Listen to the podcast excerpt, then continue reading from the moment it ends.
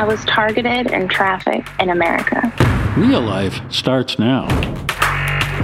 This is Real Life Radio Show with Anh Le. I felt alone. I felt lost. I felt scared. Real stories. I was so desperate in living such a dark and callous life. Real people. I was thinking there was no purpose for my life. There was no reason for me to be here. Real problems. I told my dad, if you try to take these drugs, I'm going to kill you. One solution, God. Hope is a person, and his name is Jesus. And now your host, Anh Le. Hi, this is Evangelist Anh Le, and you're listening to the Real Life Radio Show. Today we're going to talk about human trafficking in America. Now, what is human trafficking? Human trafficking involves the use of force, fraud, coercion to obtain some type of labor or commercial sex act from victims. And the people who are these perpetrators are called traffickers. And today we have Kristina Glackin, who has experienced this horrible reality of what human trafficking does to an individual. Kristina, welcome to our show. Thank you. Yeah, Kristina, I am so glad that you're joining us today. And I think we're all going to learn a lot because you know a lot about human trafficking. What are some things you could really tell us about human trafficking that occurs, you know, even in our country here in America? One of the large things that I think is important to realize is that trafficking looks different in every scenario. Victims look different in every scenario. And we have this premeditated idea as to what a trafficking victim's experience is. We have this picture of chains and handcuffs in someone's damp basement, and that is just not the reality. The chains tend to be mental.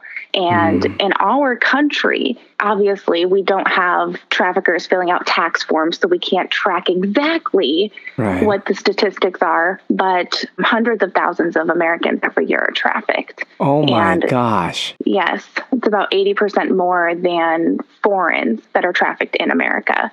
And I heard the statistic that only roughly 2% of victims of trafficking end up surviving. So this is not just something that happens in other countries. This is something that's happening right here. So you were born in America, right, Kristina? I was. And this actually happened to you. Tell us what happened basically in your life where you found yourself in this situation. Yeah, so those who are prime targets for traffickers tend to have risk factors, kind of like with anything else in life, health related and that sort of thing. There are risk factors that make you more susceptible. For me, I had multiple vulnerabilities, everything from having been in foster care, a prior runaway, drug addiction in the home, those sort of things. And it made me an easy target. Wow. I was actually just at the mall one day when this man approached me and I gave him my phone number. And he just kind of tried to befriend me from that point forward. There wasn't some flashing red sign. He wasn't wearing some purple suit with cheetah print. You know, he was just a regular guy. So he wasn't like this super rich, you know, business looking guy or super professional guy. He just looked like a normal guy. T-shirt and jeans. Oh my gosh. Yeah. So, you know, when you're talking with him, who did you think you were talking to? Honestly, because I wasn't very attracted to him, I thought he was just the man that I could maybe have take me out to dinner or buy me alcohol because I was underage or marijuana. You know, I thought that it was someone that I was going to have the upper hand on, in all honesty. Wow. Yeah. He never even tried to sleep with me. Wow. So basically, you're feeling like you're in control. But when he saw you, what was it that he knew that you were vulnerable to this type of thing? How did he know? It was pretty apparent that I was trying to get the attention of a man. You know, I wasn't wearing the most scandalous thing I could be wearing, but I think the way I carried myself. And as time went on, he knew that I was living alone in Las Vegas. He knew that I had a rough childhood. I opened up to him about the hard things I went through in life, and he just continued to gain my trust. And I think that he could just tell. It was about a 3-week period of time that he spent, you know, grooming me. Interesting. So as you told me before, this recruiter, you know, he would get you to trust him. And at the same time, he would cause you to distrust or build distrust towards other people in your life. Can you tell us about that? Yeah. So it was kind of a two birds with one stone type of thing. he gained my trust by affirming how I felt towards my family members, the people who did me wrong growing up. And it really continued to just kind of fuel that fire of disconnect between myself and my family members, especially my mother. And even though I had the childhood I had, at that point, I was still talking to my mom every single day. But he definitely, by way of gaining my trust, was causing me to turn my back more and more on the people in my life. So, I mean, here he is. He's just talking. He seems like just a nice guy, but in the midst, he's learning everything about you. And, you know, when you're like, yeah, you know, my mom said this the other day, and it's almost like he kind of manipulated and was like, yeah, you know, I understand that. Your mom must not be, or, you know, your friends, it must be like this. And it's almost like he was trying to isolate you. Is that right? Absolutely. And he knew that it wouldn't be a challenging task when all of my family lived out of state. Wow. He knew that if he could cause me to isolate even more as far as communication goes, then he could at least gain my trust enough to get me in a position to where no one knew where I was. Wow. So he did something to get you out of that area and to lure you to a different spot. Mm-hmm. What happened on that day? He mentioned something that really interested you. Yeah, so he was well aware that I wanted to be partying, I wanted to be drinking, I wanted to be seen, and that I had a history of using fake IDs, but none of them had my picture on it. He had told me that there was a concert in LA, which was about a 4-hour drive, and for this concert, I was going to need a fake ID, and he knew someone that could get me a fake ID with my actual picture on it. I was far less interested in the concert and incredibly interested in getting this fake ID because that was going to be a game changer for me. Right. Oh my gosh. So he's like, hey, Kristina, I can like help you out here. I can hook you up. So what happens? So we drove to LA in my car. I had 2 days off of work and I figured I'd be back in time to get back to work. And I didn't tell anyone where I was going. Oh man. Yeah. It was a game changer, but for all the wrong reasons.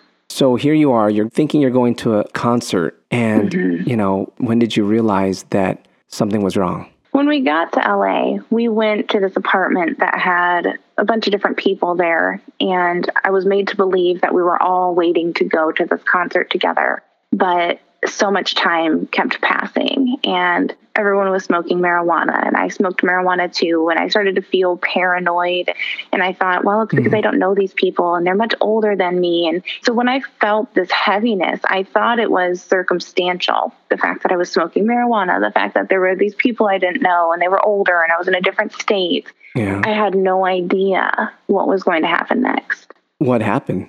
Well, I started to get, let's just say, very verbal about my frustration towards him that we were still there. And so he had this girl come over and talk with me and she kind of befriended me. And she told me that we should go take our purses down to my car and that there were more people coming. And I thought that these people would potentially steal from me. And I just remember her saying, make sure your cell phone's in your purse. And so we went downstairs, we went to my car and she got in the back seat and I was in the front passenger seat. And she took my purse and her purse in the back seat. And I was sitting there talking with her. The entire time I was talking with her, I was complaining about the fact that we weren't at this concert yet. And then my supposed friend came downstairs and opened the driver's side of my car. Before I even realized that anything was off, I was starting to basically cuss him out. You know, why aren't we at this concert? It's been so long. What's going on? And as I was doing that, he held a gun to my head. Oh my gosh. Wow. So let's stop there. We're going to talk more about this on our next show, about how this process happened and it led to a horrible nightmare for Kristina. Thank you so much, Kristina. Thank you for having me. Hey, we'll be right back for more.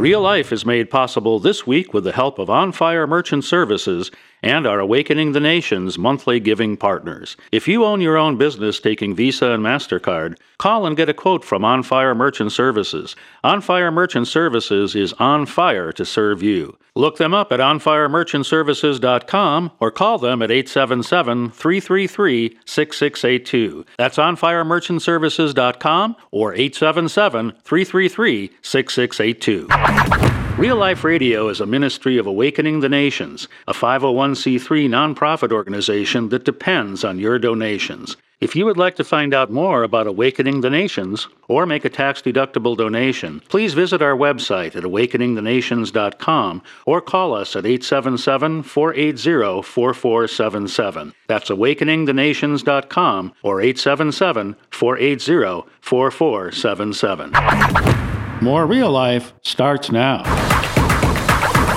Hey, welcome back to our show. This is a pretty heavy topic, as we're talking about somebody who was manipulated, coerced, and tricked by someone who was actually planning to do that.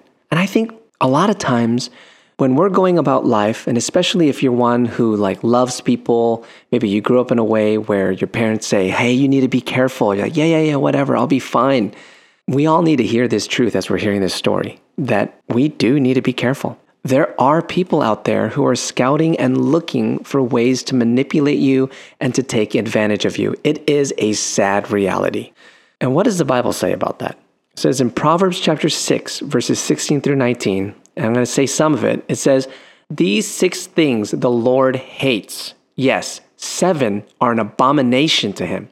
1, it's a proud look, a lying tongue, hands that shed innocent blood, a heart that devises wicked plans, feet that are swift in running to evil, a false witness who speaks lies, and one who sows discord among brethren. And I wanted to focus on that the story you just heard is someone who's utilizing a lying tongue, literal hands that are looking to shed innocent blood, a heart that is basically devising evil, wicked plans. That there is this agenda that is out there to take advantage of those who are not aware of it. So if you're listening under the sound of my breath, understand that we need to gain wisdom. The book of Proverbs always says, gain wisdom, gain understanding. Understand that there is evil and it is seeking you out in this world, but not to be afraid, but to realize we need to be wise. We need to know when to not associate. We need to know when to say, wait, this is going the wrong direction, so that we don't become victims, as you're going to hear in the rest of our shows,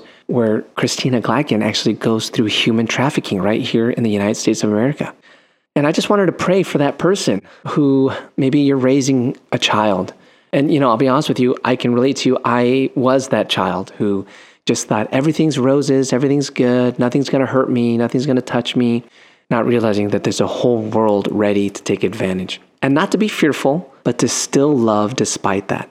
So Father God, I pray right now, I pray that you would impart wisdom to my friend who's listening. I pray that you would impart wisdom to me, to my children, your children right now, in the name of Jesus, our God, for supernatural wisdom to keep young people away from those who are trying to take advantage of them. And I'm praying, Father God, that you would bring justice. We ask for this in Jesus' mighty name. I hope you were blessed by the show, and I know you were touched. If you have a testimony to share or know someone who does and would like to share it on our show, go to awakeningthenations.com and click Guest Audition on the top menu. See you next time.